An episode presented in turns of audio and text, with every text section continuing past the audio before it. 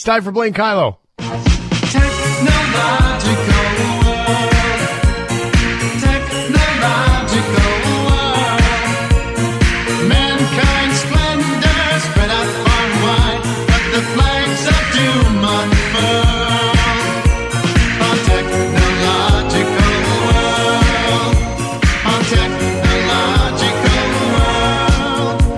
Blaine Kyllo is on the West Coast. He's Vancouver's best dad. He's also a nerd, and he's here on the shift with the technological world. You can reach him at solocorps.com, C O R P S. Hi, Blaine. I work all the time. It's crazy. You do, you do work all the time. I, I do. Hey, I have a technological story for you that I'd like to share. Share it. Um, here on the shift, we've shared before about how uh, there's an antenna in northern Finland that picked us up and uh, recorded the shift via AM radio in northern Finland this past winter. Now, they got CKNW out of Vancouver. They got then we got another recording. They found 630 CHED because now they know where we are.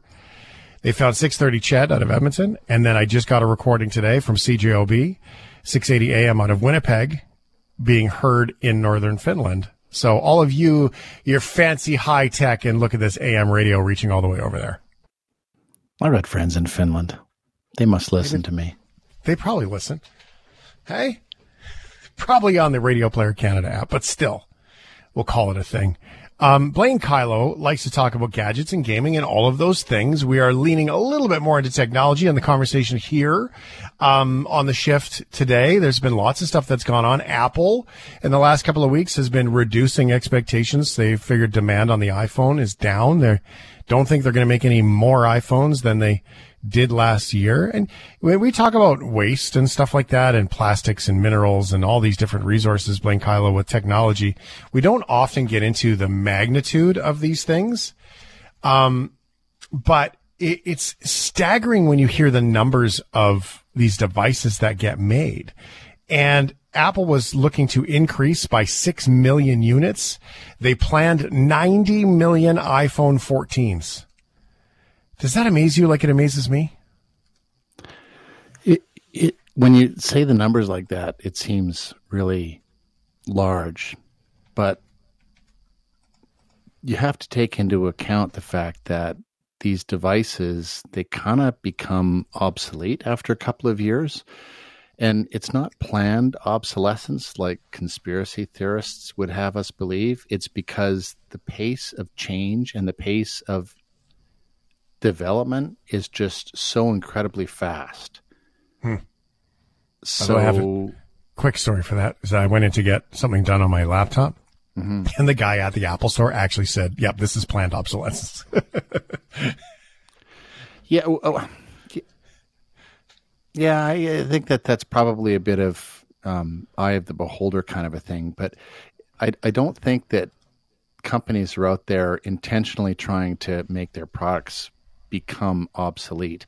I think that because of what we can do and because things can get more powerful, your phone isn't running worse today because somebody decided, oh, we want to get rid of those phones. It's because we can do so many interesting things, and the public kind of seems to clamor and want better cameras in their phones and better connections and bigger batteries and all of those things have a knock on impact. And so giving people what they seem to be wanting means that devices become obsolete. Now, it's mm-hmm. true that the manufacturers benefit from that because it means that they know they can get people buying new devices every year or two. But, you know, revised outlooks and forecasts are part of the new reality. I think that we're going to see a little more of things slowing down a little bit. And what Google did this week with their announcement of the new Pixel devices, I think is indicative of where things might be headed because mm. they are pricing the new handsets aggressively. Well, and that's the thing though, right? I mean, people I think have stopped spending at $2,000 a phone so excited for every year. By the way, I got to get the new phone at 2000 more dollars, right? Like it's a staggering increase over the course of the last bunch of years for iPhones in particular. So when Google steps in and does something like this, it could have a big effect. What are we looking at for costs and how does the phone look? Yeah, so the new Pixel 7 handsets were announced just late last week. Um, Google also revealed the Pixel Watch, which is their first movement into. They played around with watches with um, Samsung for a little while. This is the first one that comes out of their acquisition of Fitbit. Um, but the Pixel 7, which is the sort of base model, it starts at 799 and you compare that to the base model iPhone 14 coming in at 1099 so you're saving 300 bucks by getting a Pixel. If you compare the higher end, the Pixel 7 Pro starts at 1179 compared to 1549 for the iPhone 14 Pro Max. So at least a couple hundred dollars cheaper to go with the Google Pixel device compared to what the iPhone is. I think that's Google trying to sell more handsets. And because they can get away with pricing things aggressively, they're doing that.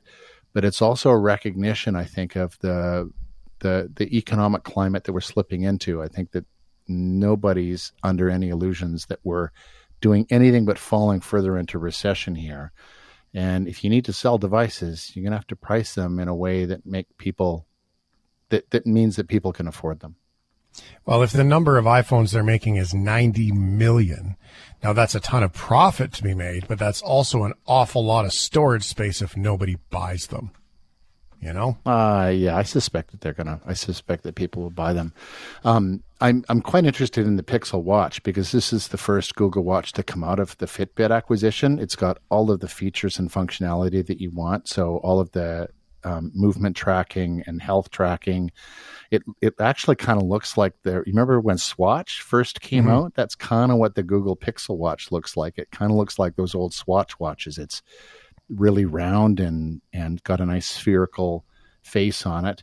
Um, and it, it lets you access your Gmail, your YouTube music. You can even access your Google Home devices from the Pixel Watch. So a nice little companion to the um, aggressively priced Pixel 7 devices.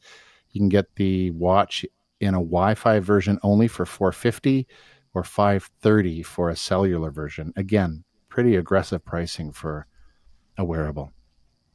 So Blaine Kyllo, Solo Corps on the Twitter and at solocorps.com if you want to follow along to his posts.